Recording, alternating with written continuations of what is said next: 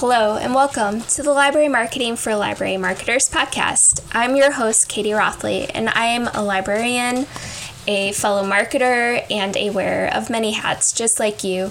In each episode of this podcast, we will have informal conversations with fellow library marketers and other marketing experts outside of the library field, along with social media experts on the topics of communications, public relations, outreach, digital and print assets, tools we use on a daily basis, data analytics, customer retention, and more. Nothing is off topic. Whether you are a clerk, assistant, librarian, or educator, or a manager, and a team of one or many, join us as we share insightful encouragement and out-of-the-box thinking, news, success, lessons learned, secrets, strategies, and our favorite sources of inspiration, not to mention lots of laughter. You've probably noticed I publish only maybe once a month. I thank you so much for your patience and understanding. I don't know about you, but working full-time and then part-time as a substitute librarian and also having a passion project like this is sometimes a lot, but I hope you continue to return with each episode I share, and I'm really excited to keep working at this. And thank you so much to the growing roster of professional guests who have taken the time out of their busy schedules to volunteer their expertise and knowledge. Now, I want to welcome you to contact me if you have any feedback, suggestions, questions, or anything at all you'd like us to explore in the podcast at a future date. You can email me at rothleyk@gmail.com. I hope to hear from you. All right, let's talk marketing. Well, Amazing. Thank you so much for joining me tonight. It's really nice to meet you. Yeah, I'm really excited to be hosting you. So I'm really grateful and appreciative that you could take the time out of your day. I'm sure you're super busy. Oh, I love doing stuff like this. It's a really fun. I love doing podcasts, and we're really encouraged to participate, give back, get mentored, give mentorship. So I'm happy to do it. Oh, that's awesome. I love that so much. And I'm also really new to podcasting, so I'm sure I make mistakes left and right. But I wanted to start this to kind of help out my colleagues that are doing marketing for libraries and communications and learn myself and then share what I'm learning. So thank you. I feel you. My boyfriend works in construction modeling, and he's recently started a really fledgling little podcast where he's started by interviewing other people at like other departments at his company, and kind of just getting the feel for how to be a podcast host and stuff. So I feel it's fun. Well, good for him. I like go-getters. Yeah. Well, for my listeners, would you mind introducing yourself and talk a little bit about your background and what you do? Yeah, sure. My name is Sarah Tolle, and I am a multidisciplinary creative. I'm an artist. Some of my playground for my marketing techniques, including a lot of work with ads and social media, is actually through my music and my music business. But the stuff that I know about SEO, digital publishing, a little bit of media tech, that stuff comes from my work at Black and White Zebra, which is a Canadian-based media tech company. We've been around for about, you could say 11 years, but it's really been in the past 4 years where the founder really hit their stride and figured out how to monetize an independent website. And from there, we've grown a lot. We are, I think, the 30th fastest growing company in Canada. And we're now a team of really fun entrepreneurial folks all around the globe who specialize in media sales, a little bit of tech, UX design, and content production, which is where I'm in the content bucket.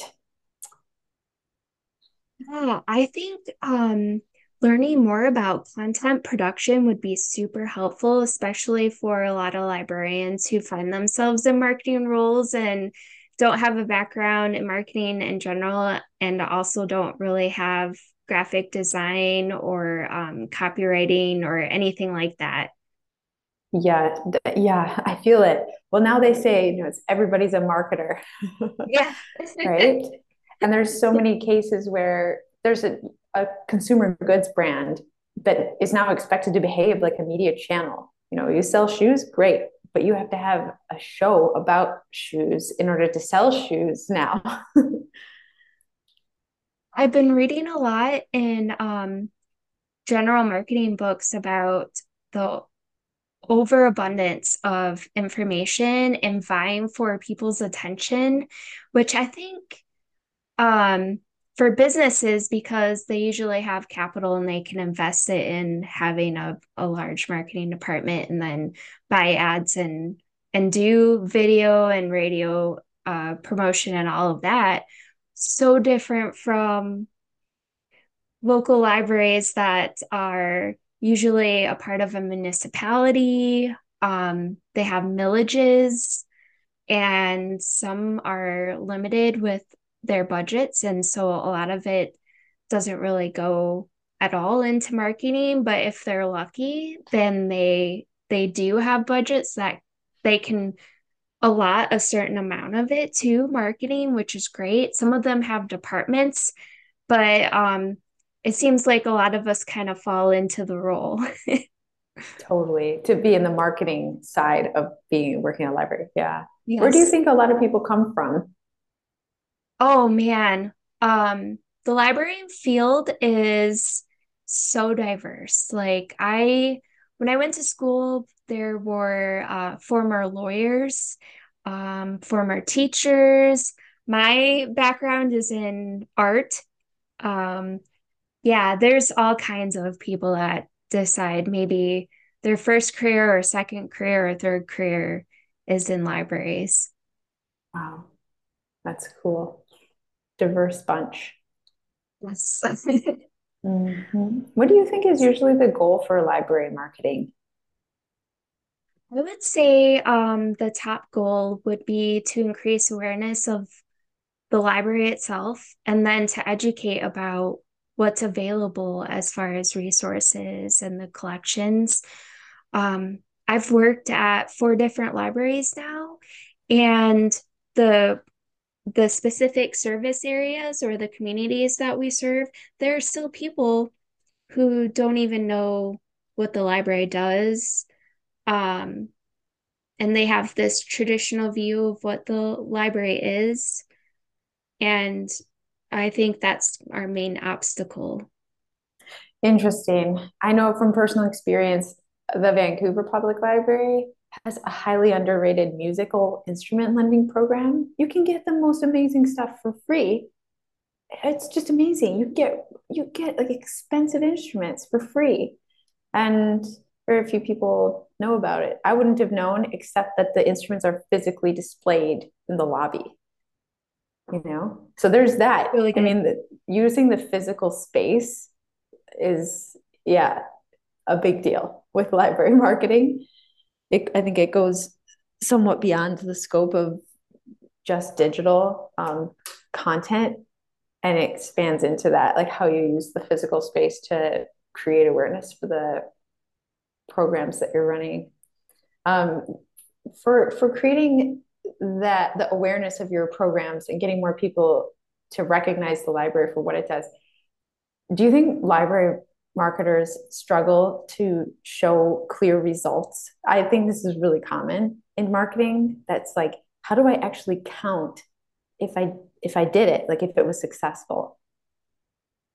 Yeah, I'm kind of speaking for everybody here, which is, so I'm kind of generalizing, but based off my own experience, and I know that there are marketing departments out there in libraries who, they've got great experience and they're super successful. But I think, and I could be wrong, that a lot of us kind of have this, it's not, we have good intentions. We will do like a social media post or a flyer, and it has the basic info. It doesn't necessarily have, it doesn't really tell a story for the most part. It doesn't really focus on the value or the stakes if you don't use it or participate. So I think it's like the, if you build it, they will come kind of method, but we don't know how to not do that. So I've been trying to read more about marketing, storytelling, and Donald Miller's StoryBrand book. It has been helpful, but like for everybody else, I don't know if they have time to explore marketing concepts like that that could really help. Interesting. Lack of time, right? That's always a major blocker for any good marketing campaign, because creative stuff always takes more time than you want it to. Yes, it does. Mm-hmm. So do you have any like tips or strategies to share for librarians or library staff in general for creating content? Yeah, definitely. One tip I would start with is setting a goal, which sounds really cliche, but I think that by clarifying your goal, you just set up more realistic expectations for yourself and for the achievement of what you're going to do. I find when I neglect my goal setting, which happens quite a lot, I tend to overmake content, or I make like this spread of stuff where only really half of it serves the goal. So setting a goal is nice, and prioritizing which of the 15 goals you have is really gonna be the most impactful. With any creative project, anything that takes time, it's always how long is a piece of string? Who knows, right? So I think that by limiting yourself and setting some constraints, that can help channel your efforts and clarify the work. As an example, if you have, what's an example of like a program that a library would want to promote? We have ESL conversation groups. We often have authors come in and talk about their books that they've written. Sweet. We have story times. So for the ESL conversation groups one, let's pretend that like you've sat down with your library people, your leadership, and you're like, that program needs the biggest boost. It's going to make the biggest difference. Whatever you can do marketing wise, like that's the biggest one. And you're like, okay, fine. Then I would start breaking down a goal for that, which would be probably to get more students enrolled in the program, unless you need more teachers. But let's assume you need more students. You'd start to think, all right, how will I know that I've done that successfully? It's like, well, we have 20 students now and we want to have 80, but no more than 80 because we can't fit more than 80. So you try to figure out that realistic, goal. And then once you figure that out, start talking to some of the students that you have, asking them why it was that they signed up. And I think that this step is really critical. It's building your core story, and it's easy to neglect it because it can feel like kind of uncomfortable or kind of vague. I know that when I started building my core story for marketing my art, I just felt like, who's going to listen to this? But as you elaborate with your participants in the ESL program, why they joined, where were they before they joined, where are they now, what has changed, what hero's journey have they overcome, what can they now do in their life that they couldn't before, and starting to get those stories, then you'll have a better idea of how you can attract that same type of person by finding the people who are also at telling that story of where someone's at that would make them want to join the program. In addition, I think like talking to your existing people is really good, because your existing people might also be more willing to, if you interview them and highlight them in that photo. They might share that with their friends on social media. So it's like, use what you've got, like use your real stories that are already occurring rather than trying to kind of make up a persona. It's like, just find your existing persona. Go with that. Would you say it's better to interview them in person rather than to offer a survey for them to take and get feedback that way, or unveil a story that way? Yeah, I think they're both good. I think that the written survey is great, especially if you want to recycle that as an article, because people are typing your article for you. So that can be a really useful way to get feedback. Written is also a great way to get quantitative things. If you need a rating or showing a percent change, like that can be useful. But I think for building the core story, I think like even a 15-minute chat can do it over Zoom or in person, just because you start to feel more about that core emotional reasoning that someone is using when they make a decision to participate in a program or to recommend a program. You don't need to do a lot of them either. I find I usually like start to grasp things after like the third interview. It's usually not too crazy. You see a trend when you do that? Yeah. It's funny. People often think more alike than we like to pretend. You know, that a lot of times fundamentally people wanted the same thing, or they felt the same way, even though they might express it differently. That seems really profound. Yeah. I think when, you know, in marketing, sometimes we get all complicated. We design this like wacky persona. It's like, I'm marketing to Nancy. She's a middle-aged mother of three who cares about her children's health and all this stuff. And it's this fake person. It's like, nah, real people are easier to understand, and they're more willing to talk to you than a fake persona. They are, they're usually more on the same page than you'd think. Most people want to be connected, want to feel happy, want to feel that they have a sense of belonging and mastery and control over their life. You just need to find the ways that they're saying it. Well, so you mentioned persona. I mean, I know what that means, but would you mind explaining what that is and talking a little bit more about that? Yeah, the persona is, a lot of people in marketing use that to define aspects of the user or the audience that they're going to target. And so it was common practice for a while to make up the persona, and you just sort of start imagining it. Like it's Sam, and he's a sport loving person with a dog. Like, this person doesn't exist. You make it up. You make up all these demographic stats and say, like, this is the target persona. You build this out. It's very, very common in marketing to start with a persona. I don't know. I just find it weird.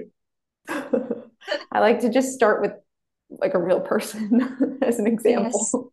Yes. Well, it's almost like making a lot of assumptions. Yeah, exactly. Yeah. It's like, is this real? I don't know. So how do you get all of the data for making a real persona or profile? How do I get all the data? I don't know. We don't use too much data. You mean like when you interview a real person? Yes. We don't write down too much. I don't think, I think that what someone needs is a little bit more important than their easily definable demographical things, like exactly where they live or their gender or age. Maybe to an extent, of course, if you have a program for mothers or for toddlers or something like that, that's demographically targeted. But I think that it really just comes down to understanding, where was this person at? Why did they make the decision to join? And what are they now able to do because they join the program. Really just those three things. And those could apply to any person at any age. So it's just simpler that way than being too specific about the exact demographics for your persona. Someone would probably fight me on this though. Well, that's okay. I'm interviewing you, so I want to know what you think. Yeah. Perfect. That makes me think about like sometimes, and this is probably true in other professions, but librarians and libraries have shop talk, and we have unique perspectives, and over time they get really developed, and possibly that's a good thing. And also I think it's a bad thing. So then like I might get set and focused into something. And then I think the work kind of becomes more of the same, if that makes any sense. Yeah, and then I do the same thing without thinking. Yes, and it doesn't occur to me to talk to the people and get out there and ask people if they're willing to provide some experiential feedback. Yeah, it's the simplest stuff that it just goes right over our heads, right? And especially now, I feel like there's just a general cultural tendency to avoid that level of interaction with people, the show up with a stranger, shake the hand, have the meal kind of stuff. But yeah, sometimes it's just the simplest thing is works the best. Yeah. I think one of the things that we kind of have in mind all of the time is protecting privacy. And so sometimes that becomes an obstacle for us when we want to improve our communications. Yeah, that's a tricky one. I know that my partner in construction faces the same obstacle, that they can barely market anything because everything's under an NDA, And that's a major obstacle, considering that the type of corporate kind of generic marketing that was in style over the past decade or two is kind of becoming less and less trusted. And people are preferring more personal marketing that they feel wasn't created by AI, wasn't, auto-generated, or it's hyper-corporate. And so, that comes down to a more like systemic approach of what does privacy protection mean? I mean, don't sell your email list, obviously. You can't sell your list of people have on a library account to like some private interest. But I think, to be able to successfully tell stories that resonate, especially on a social medium, you kind of need people that are willing to put their face behind it. That's a challenge. How are you getting over that challenge now? Well, so at my library, we have a policy posted.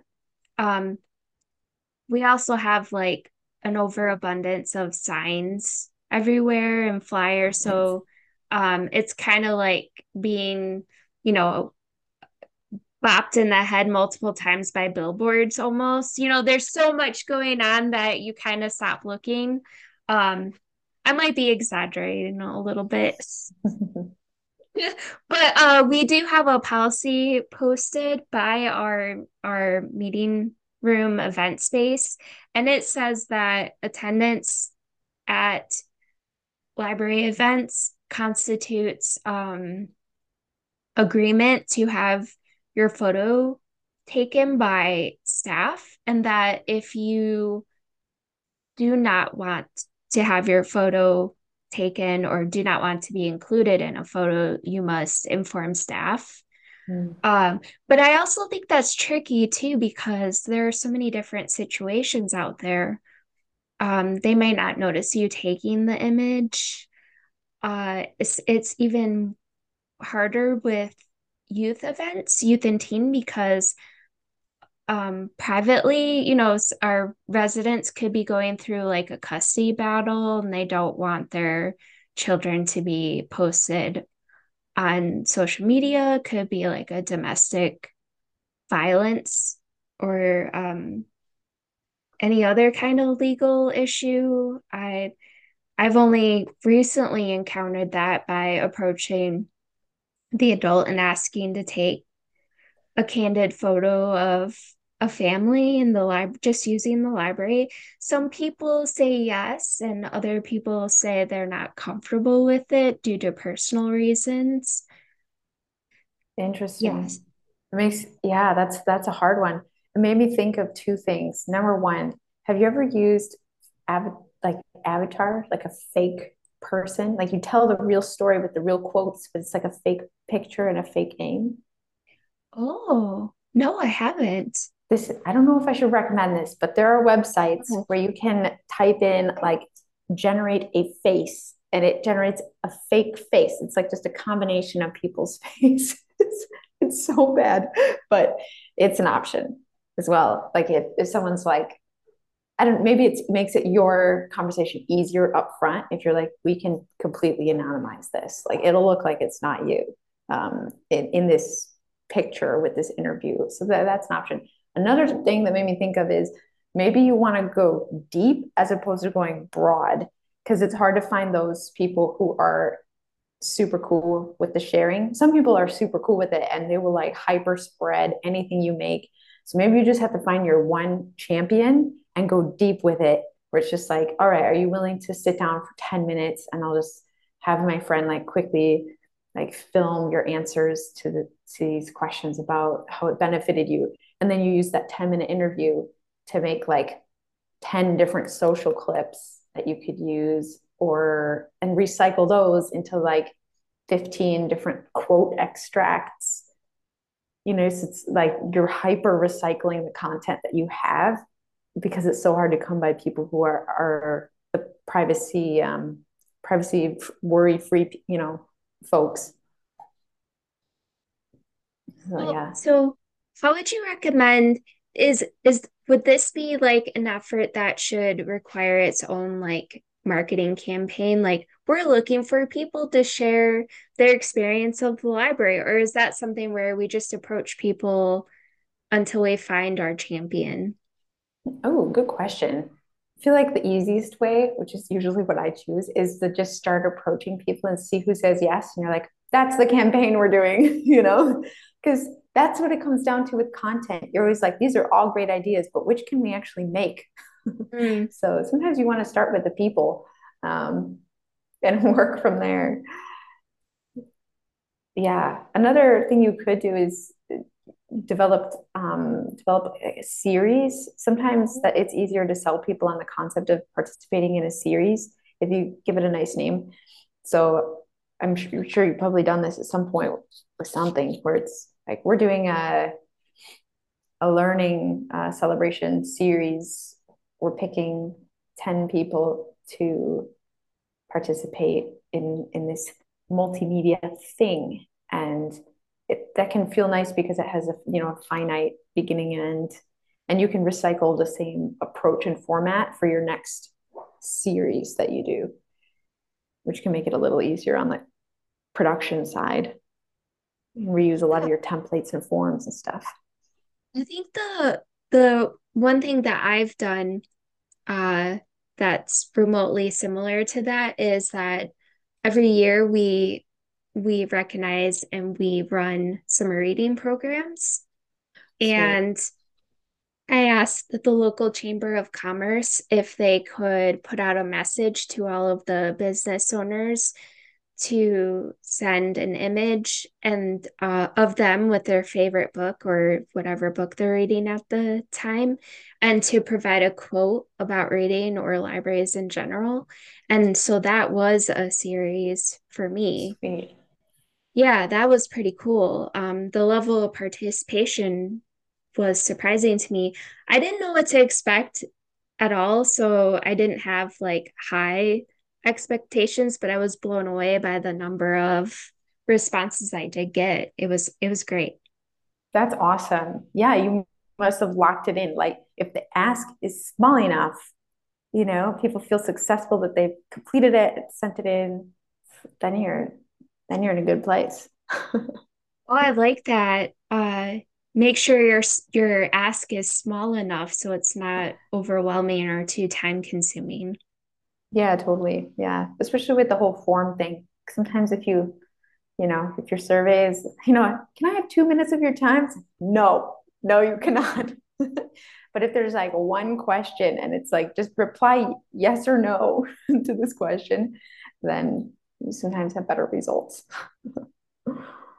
Or how so you did it with just one quote. Can I ask you a little bit about that? Because at a few of the libraries I've worked at, we've had program evaluation surveys. It's kind of like feedback questionnaires. And so, after they've attended an event, it's voluntary. So they can choose to not fill it out if they don't want to. But we ask things about, like, how did you hear about this event? What did you think of the presentation? What do you think we can do better? What would you like to see in the future? There's more questions than that. It usually has maybe like 8 to 10. Oh, do people fill it out? Some do. Yeah. Sweet. That's probably fine. If it works, it works.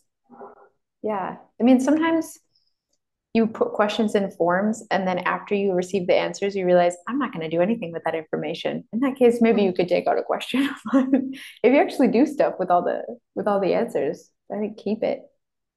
We've definitely fallen prey to that. Every once in a while, we design something here. It's like, wait, why are you asking that question? I don't know. Just thought it'd be interesting. Yeah. You can take it out. That goes back to what you said, establishing a goal at the beginning. Yeah, totally. Yeah. Usually it's simpler. I feel like it's often simpler than anything. We make it all like complicated and stuff. It's just like, oh, just pick up the phone, We do that too. We make things complicated as well. Yeah, it's just, we love to do that. I don't know why we do that. It must be human. Yeah. Human instinct. I think it is. Yeah, I don't. So I'm going to confess something. I mean, I try to do like an editorial calendar each month, if I have time. I've been incredibly busy the last couple of months, but I try to do that. But I do not set goals, so I'm going to try and start doing that. Yeah, try some goals. Just do one small thing, right? Just work on that. Whoa. Set a goal. I think it's kind of nice because it's such a reality check. Sometimes you're going, I have too much stuff to do.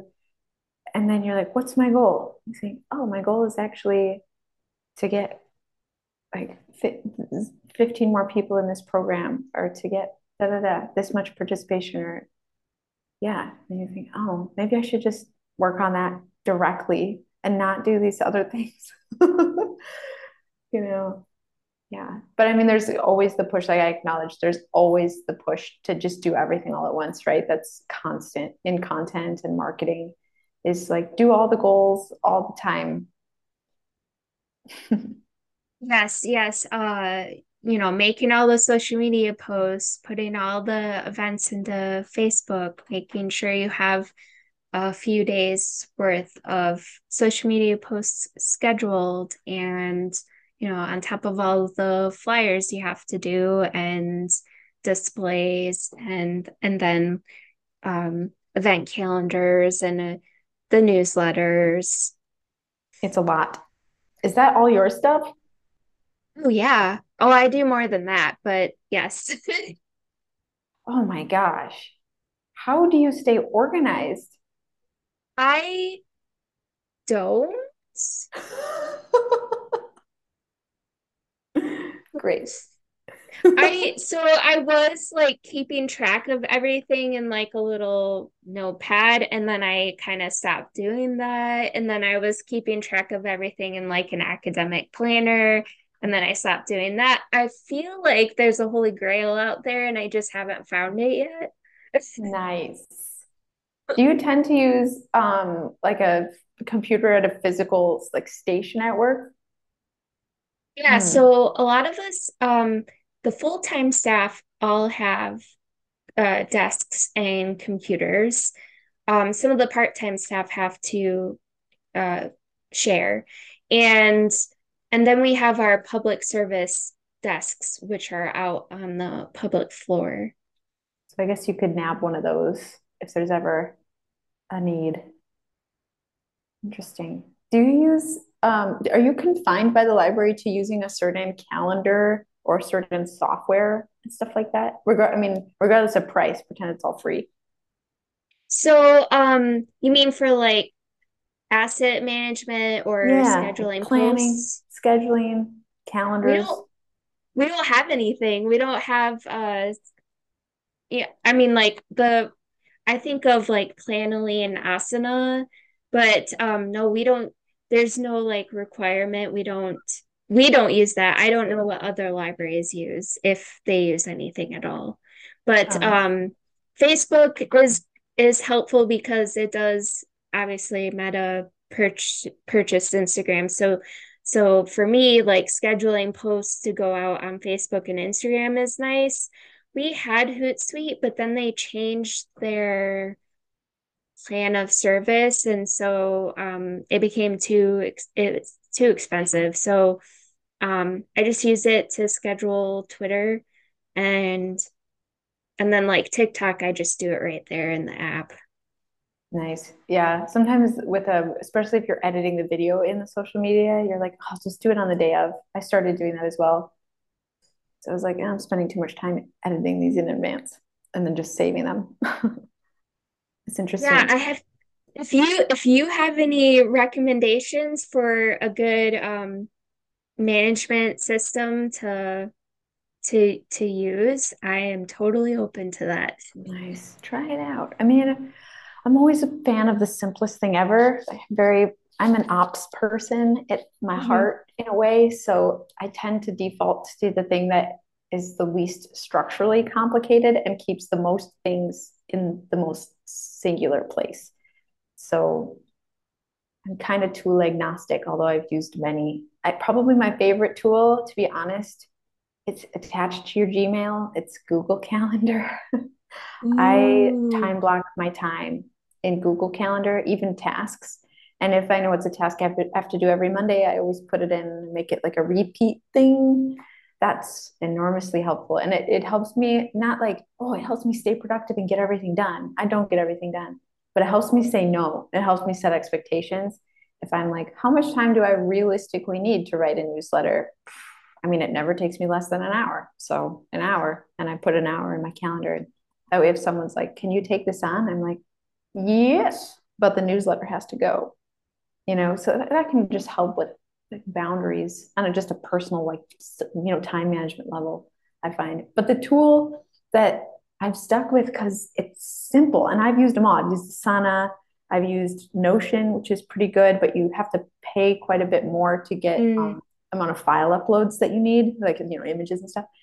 The one I think is cheapest and simplest is Trello. I know everybody recommends Trello. I use it, it's cards, and then you add you title your card, make it something you remember. You can add photos to it and text and describe it. The nice thing about that is that you could create cards that have, a pre-filled structure that you always like using and that you can just copy every single time. That can kind of help keep you, feeling a little more structured, especially when you want to just fizzle out. You know how it is. You just want to fizzle up. Yes. I know how it is.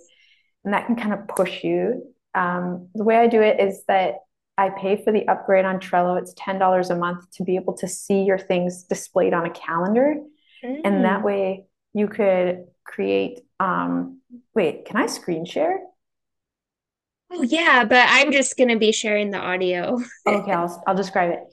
It's there's little tags you can tag onto everything. And so I create a tag, is this a YouTube short? Is this an Instagram reel? It's usually both.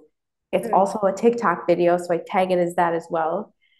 And maybe it's also a blog post because the caption is big enough that it can, I can just easily throw it on the blog, and it's also a blog post. So I tag it as a blog post, and that makes it so visible to you, like how much recycling you can do. And that's what I like about just tagging things with the format or the channel that you're using. Cause then you can be like, this is what we're using. Like there's a bulletin, like a lot of the stuff that goes in the bulletin goes in the newsletter. So you can kind of have like one place where you're assembling it and you don't have to like redo everything. So sometimes that can help. Yes, because I often find myself having to switch the format. So I end up doing more work often.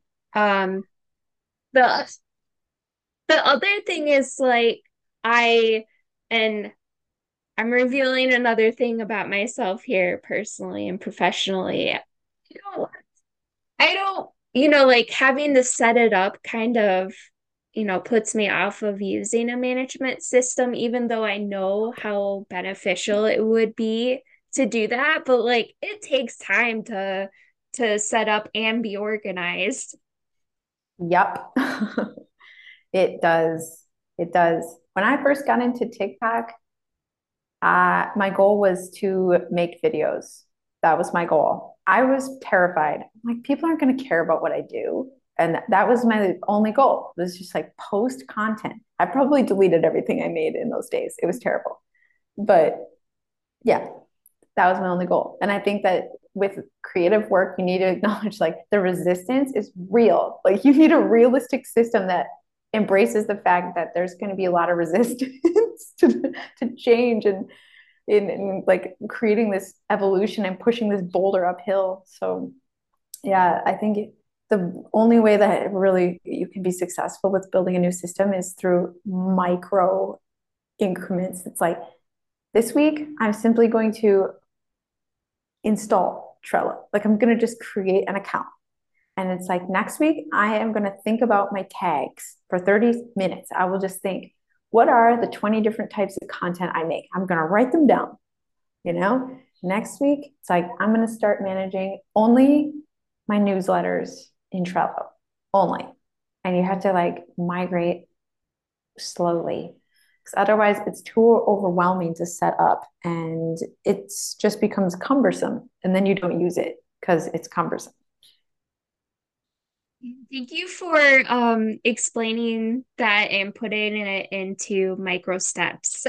I think it's the only way, because like it's how it happens. It doesn't just like become a thing. You have to go through all these steps anyway. So got to be kind to ourselves and just, bite off what we can chew and call it a day when it's a day and come back to it later. Oh, I so agree with that. Yeah. There's always a lot of pressure in marketing to do everything. So I feel like survival and thriving is all about making it manageable, so you don't feel like you're constantly drowning, and you're making it clear what you want to achieve, so that at the end of the year, you're like, no, I achieved these goals. You don't feel like there's just constantly more work on your plate for this endless churn of stuff to make and do. That's I'm picking up what you're putting down. Yeah.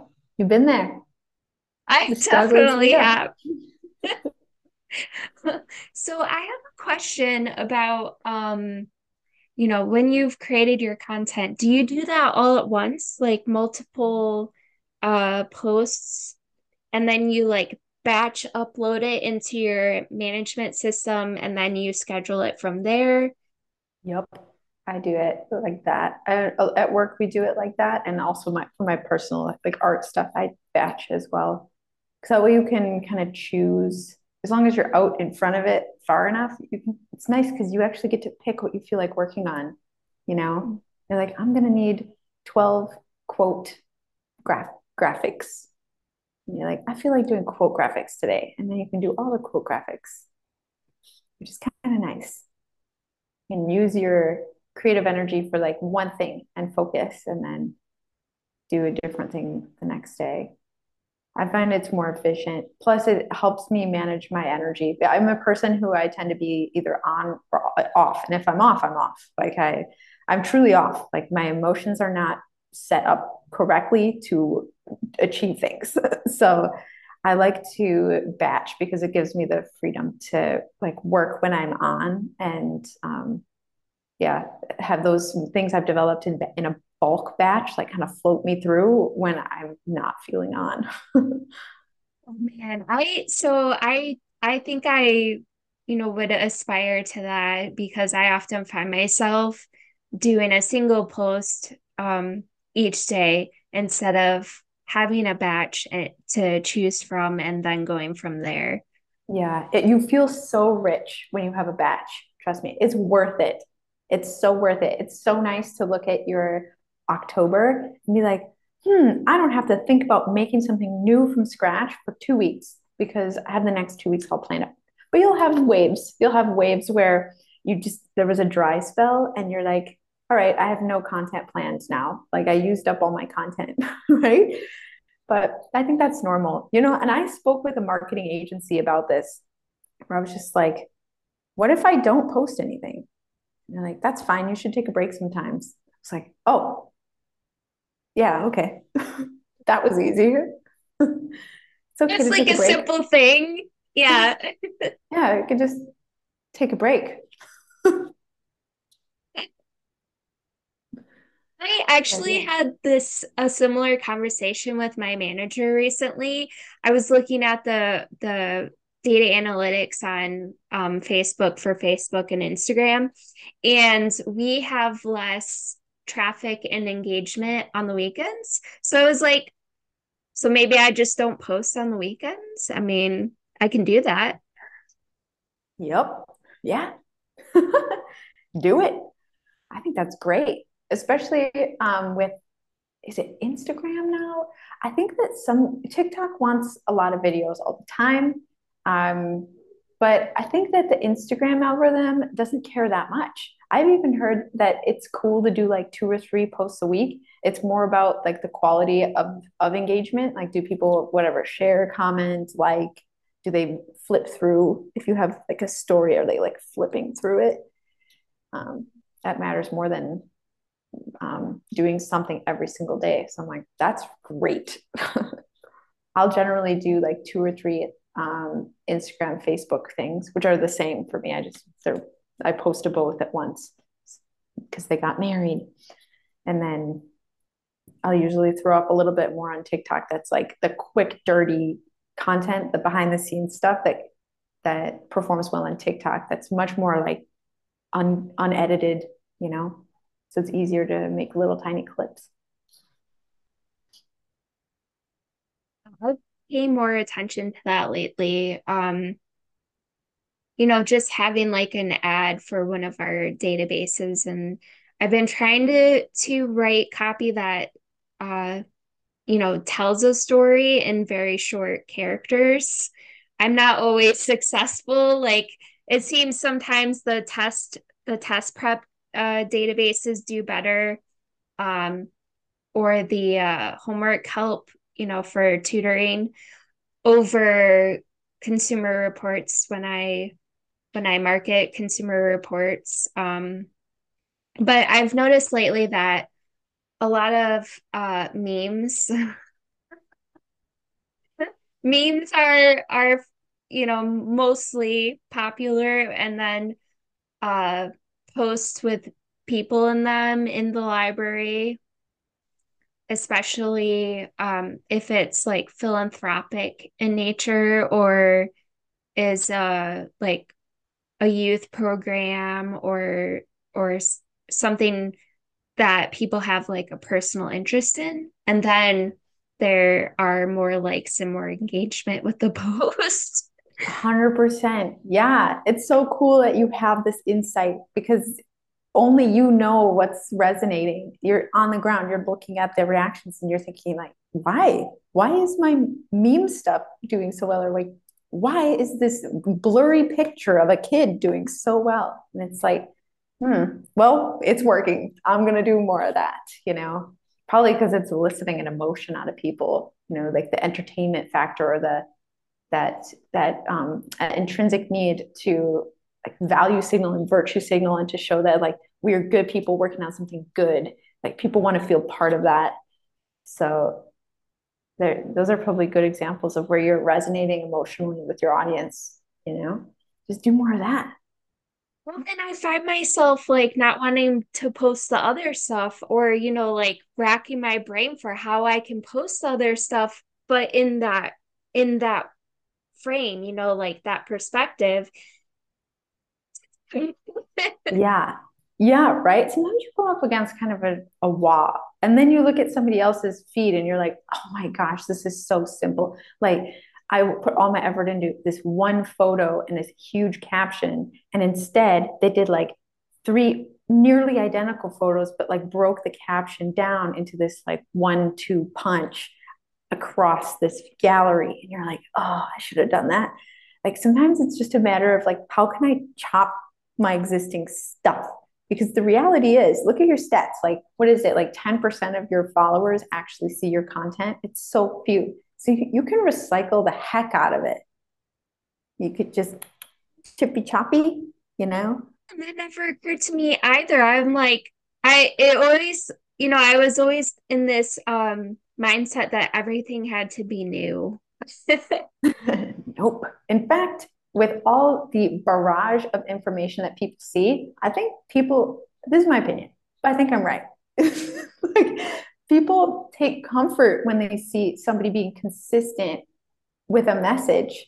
I'm seeing this a lot as I'm taking a course on marketing for music. And I have this same resistance where I'm like, people don't want to hear me tell my story over and over again. Like they've heard the inspirational story. Okay, that's enough. And they're like, no, people take comfort in hearing the same story over and over again. They like knowing that they know the story and that they understand you, and they like anticipate the ending. It's like when you know a song, you love listening to it because you know it.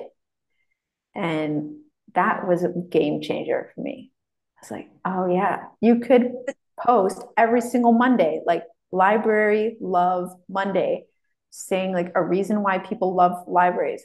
That content could never get old. Oh, I love that. I'm going to have to use it. Yeah, do it. Do it. Do it. Like you could recycle so much. We overcomplicate. We think everything has to be original, but that's one reason why the Trello situation or a board can be so helpful, because it makes recycling structurally simple, that you go, okay, I don't know what I can recycle, but like, let me just look at everything from September that I posted. And then you start flipping through your cards. You're like, oh yeah. Like I posted this long video about our such and such thing. Maybe I could grab some of the caption from that and make the caption into like quote graphics, stuff like that. Ooh, like, yeah. It's more, you know, it's visible instead of feeling like, yeah, when it's not in front of you, it's very hard to think how to recycle it. Well, I also don't organize the content I've created either. So a lot of it ends up in my downloads folder in the documents of my computer. Perfect. That's my favorite place. What? It's the worst. And yeah. I'm scrolling through it trying to find the one post, and then I can't find it. Yeah, honestly, yeah, that's years. Even though I don't really use Trello as a real asset management thing, you know, like I don't really name my files. It is useful because in my mind, I know like, what was my pumpkin patch post? Like I just type in the word pumpkin patch and I'm like, there it is. Okay, here's all my stuff that relates to the pumpkin patch. And it's quite nice for that reason, because I can't be bothered to name my image files and my video files. Nobody has time for that. Fine either. I feel like I'm revealing all the bad traits that I have in this. People like to pretend that their work is more glossy than it is. It's like, come on, we're all just like typing stuff into a computer. Like it's a mess. It is a mess. It is a total mess. But those are the things I think are really important to acknowledge, because you know how often it is, like you've had this where you're at work and there's some crazy problem and it all comes down to like the attached file wasn't openable on the recipient's computer. So there was this like crazy misunderstanding. You're like, oh, that was a really simple cause of that problem. Yes. But you think like, oh yeah, how much easier would your life be if you're like, oh man, I need a picture of like a family enjoying the library. And if you could just type in the word family, because you're like, I'm pretty sure I have some photo related to my family stuff. It could be way easier. Yes, it would. Well, we only have 4 minutes left. And my last question, and I ask this to all of the people that I have on my podcast, is do you have a favorite book about marketing or communications, or where do you get your inspiration from if it's not from a book? Oh, that's such a good question. I do have a favorite book, and it is inspiring. I don't know if it's related to marketing, but I'm going to say it anyway. I love The Artist's Way book. Ooh. It's kind of, what is it? It's a 12-step program. It's meant to be carried out over 12 weeks, and it takes a commitment. You got to be willing to wake up every day and do some journaling, but life changer, life changer for anybody in a creative industry, or you feel a lot of resistance or fear, or just like a weird, I don't know, like just not motivated or not productive. That book really helps you break free of a lot of like the negative talk that you don't even know is happening in your brain, and really gives you a sense of grounding as a person who's creatively productive. So I highly recommend that book. I'm definitely going to check that out. Mm-hmm. Check it out. Life changer. You might quit your job though. So. Oh no, I love my job. Okay, good. Then it'll help you. Have you read The Art of Fear? No, I need to. That sounds good. So it's about artists and how it can be overwhelming to even start your creative project. It's really good. Back when I did my undergrad, that was required reading. Oh, I want to read it now. Why Conquering Fear Won't Work and What to Do About It, or something. Oh, juicy. Yeah. Love it. Well, it's been such a pleasure talking with you. And again, thank you so much. Where are you online if you're active, if our listeners want to connect with you? Connect with me. I guess you can learn more about what we do at work at www.bwz.com. It's Black and White Zebra, so bwz.com. People are always welcome to shoot me an email, sarah@bwz.com. That's totally fine. People can find me on most social media platforms under the handle Sarah Jane Tolle. It's Sarah, S-A-R-A-H, Jane, J-A-N-E, Tolle, T-O-L-L-E. And every once in a while, I'll talk about like creativity and work and marketing. But a lot of it's more through the lens of art, I guess, like artsy stuff, but still relevant probably. Yeah, nothing wrong with that at all. Yeah. So yeah, feel free to connect. I'm happy to do it. If anybody wants that template I use on Trello, email me. I'll make like a blank duplicate or something and send it. I don't know if that's possible, but I'll try. That would be fantastic. I would love to share that. You know, if you end up doing it, I think I could, if you have a link, I could put that in the show notes. Yeah. I can probably create like a blank structure so people could copy it, I bet. But if not, that's totally okay too. I don't want to make extra work for you. No, I don't think it'll be that hard. Plus, I need to clean up my template anyway, so it'll be a good excuse to do it. All right. Thank you so much, Sarah. It was a pleasure talking with you, and I hope you enjoy the rest of your evening. Yeah, you too. Have a fun week in the fall. Thank you. Have a good one. Yep, you too. Bye-bye. Bye. Hey, thanks for listening. I hope it was as helpful for you as it was for me. You can follow this podcast to keep track of new episodes and find it primarily on RSS and Spotify, but also on some other major podcast platforms too. Find me on Facebook at Library Marketing for Library Marketers. And if you enjoyed this episode, please consider leaving a review or sending me feedback at rothleyk@gmail.com. Until next time. Yo.